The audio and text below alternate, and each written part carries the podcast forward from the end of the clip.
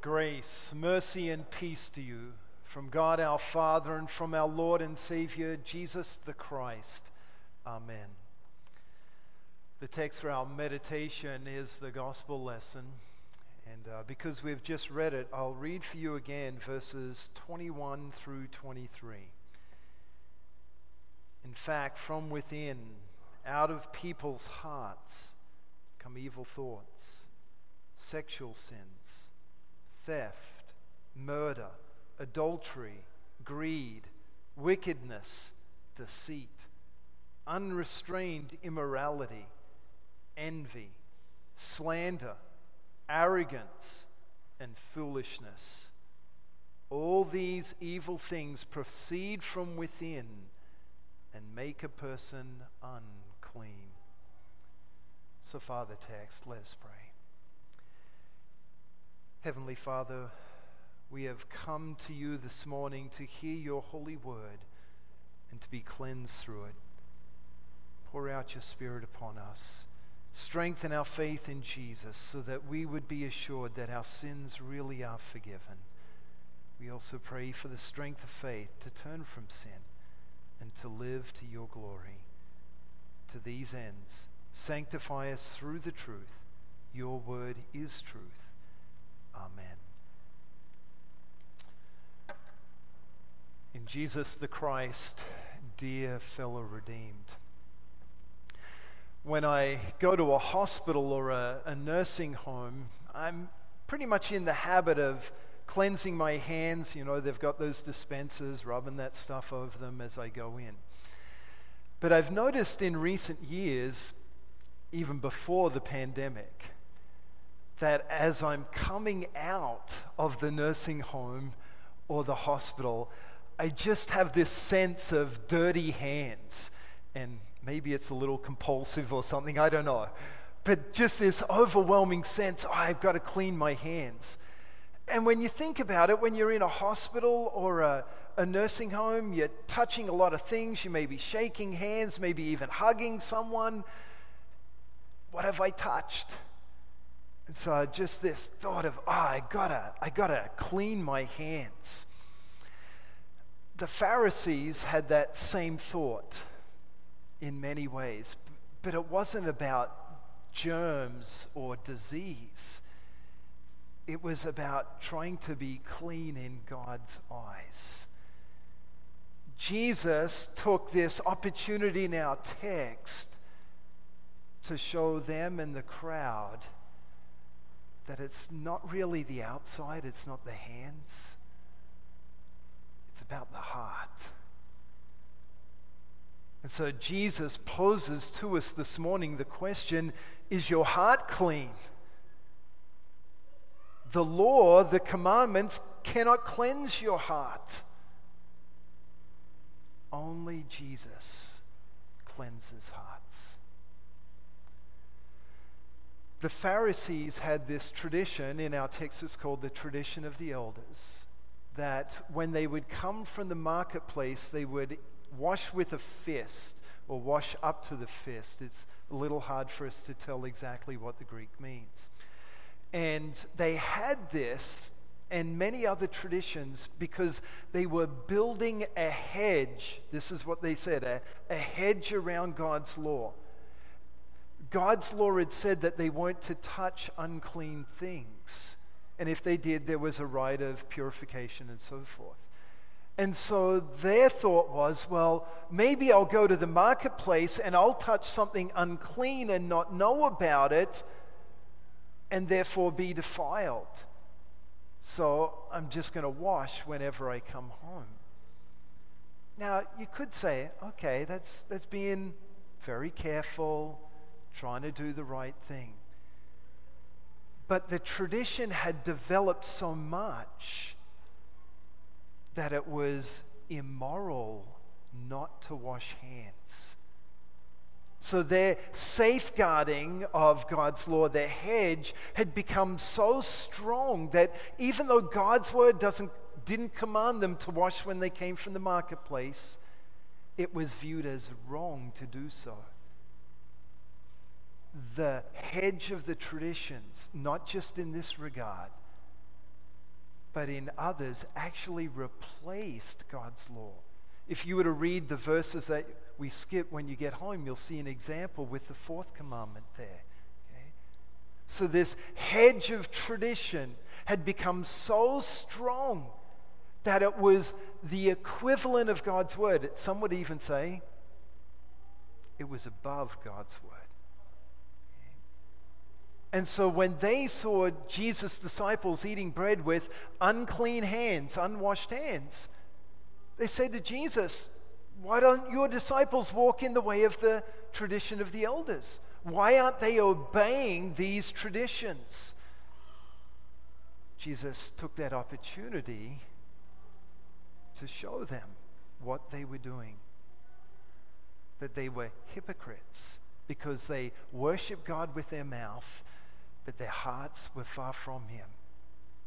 And they worshiped Him in vain because they were just following human teachings, not God's doctrines. So, how might we do that today?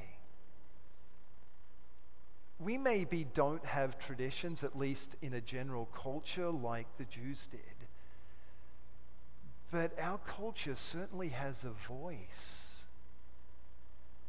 And often that voice is in direct opposition to God's word or wants us to supplement God's word in some way. And here are some very obvious ones, okay? So, abortion is abortion murder or is it a woman's choice? Society would have us say that it's not murder, it's a woman's choice. She's free to do with her body whatever she wants. So if you have any thoughts that, well, abortion would be wrong for me, but it's other people can do whatever they want you're really buying into that voice. God's word says, You shall not kill, you shall not murder. Abortion is murder, it is wrong. What about homosexuality? Is that too just a lifestyle choice? Well, God's word clearly says that it's a, a sin. Homosexuality is a moral activity. It's, it's not just a person's choice. And yet, the voice of our culture, our traditions, would have us take that, that thought that it's just a choice that they make and they're free to make and place it over the top of God's word. We could probably go throughout our lives and see many instances where the voice of our culture is speaking contrary to God's word. But it can happen in the church too. So, your offerings is are you totally free to choose how much, or let's put it better, how little you give? Well, we can talk about freedom Christian freedom, but it's not about how little you are to give. It's that you're free to give generously to the Lord. And yet, often in Christian circles, it'll just be, well, you're free, do whatever you want. What do we tend to do when we do whatever we want? Now, that's really getting to the heart of the matter, isn't it? It would be much easier for us if God in the New Testament had said, You must give 10, 15, whatever percent. But when He says you can do whatever you want, you're free, now we're at war with the voice inside our hearts. How am I going to use my freedom? And what Jesus said is right. It's not what goes into a person, it's what comes out. So when you look at your heart, what do you see? Is it clean? Are you seeking in your heart to truly carry out God's will in all the different facets of your life? Your sexuality, your management of God's money, your use of God's word. Often we can say things with our lips like, oh, I really should read the Bible more. But what stops us? Often it's our heart. We have these ideas in our head, but we don't put them into practice because the desire isn't coming from within. We're unclean. We're tainted by sin. And so, God's commandments, whichever one you choose, it can never ever make our, our hearts clean because it only shows us what we've done wrong. In the book of Hebrews, it tells us that God's word is sharper than any two edged sword, that it can divide marrow and bone. And right at the end, it even says, judging the attitudes and thoughts of the heart. That's why Jesus could say, if you look at a woman lustfully, you've already committed adultery with her in your heart. Jesus is concerned about how you conduct yourself on the outside. But what he's really concerned is what's going on right here. What are you thinking? What are you desiring? What are you chasing after? What are you aspiring to? They're the things that Jesus really wants clean. So is your heart clean? The law can't clean it. Try as hard as you like to keep the commandments, you're going to fail. Only Jesus can cleanse the heart. early in Mark, I believe it's Mark chapter 1, Mark tells us this great miracle of Jesus where a leper came to him and the leper said to Jesus, If you are willing, you can make me clean. And Mark records that Jesus reached out, touched the leper, so touched the unclean man, and made him clean.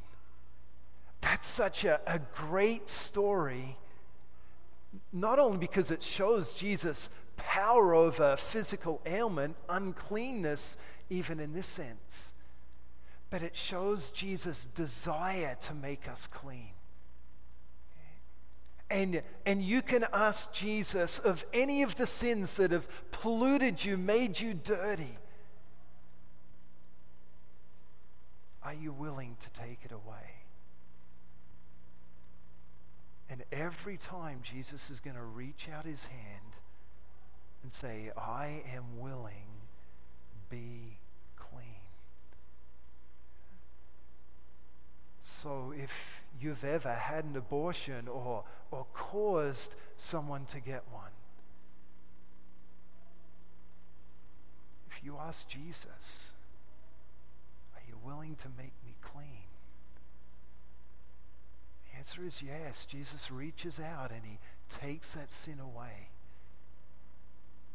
If you've ever committed adultery, if you've ever had an affair, and you want to be cleansed of that sin, if you ask Jesus if he's willing, the answer is yes.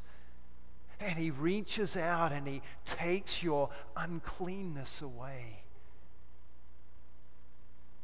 If you've ever had sex before marriage, and you feel dirty by it and want to be clean. If you ask Jesus if he is willing, the answer is yes. And he reaches out and cleanses you and takes your sins away. And so if you've had evil thoughts, adultery, theft, murder, greed, wickedness, foolishness, arrogance, deceit, unrestrained immorality, whatever is making you unclean. Jesus is willing to make you clean. And He is reaching out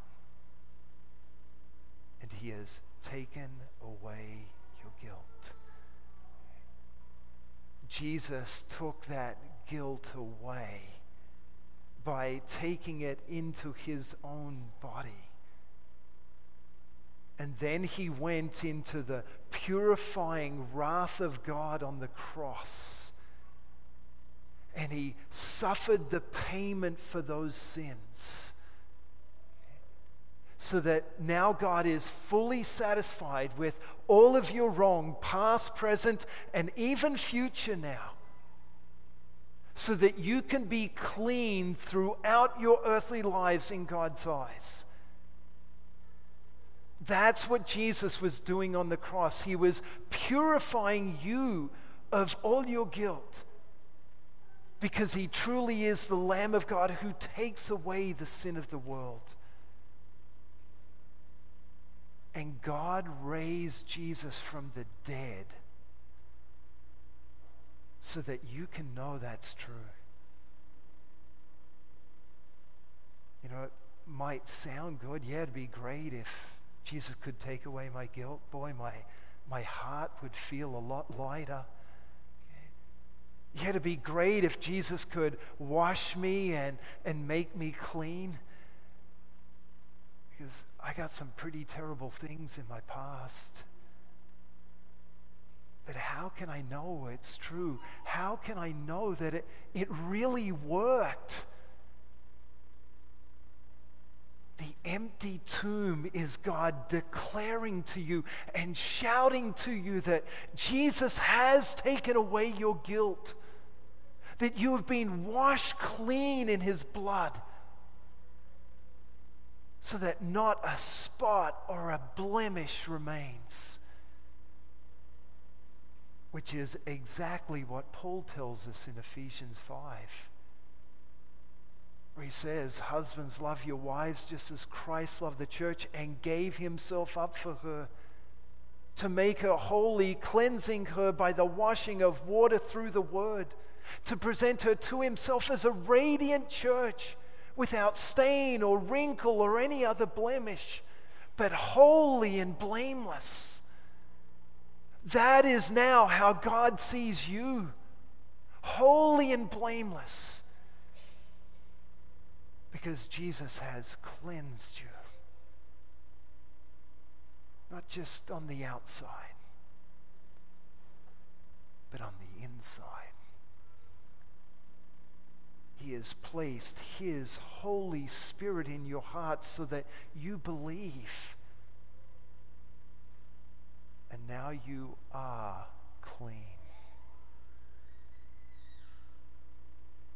So live as, as God's cleansed people, holy and dearly loved.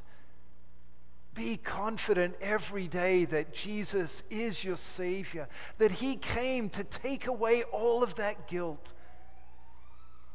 and He has done so. So when your conscience reminds you of the things you've done, Stop looking at your heart.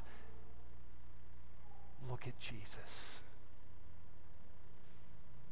There's the cleaner you need. There's the one that can cleanse your heart.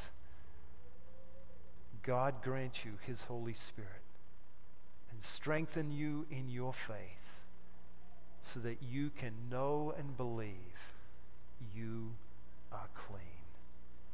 To God be the glory, now and forever. Amen. Please stand for the blessing. And now may the peace of God, which transcends all understanding, guard and keep your hearts and minds through faith in Christ Jesus until life everlasting.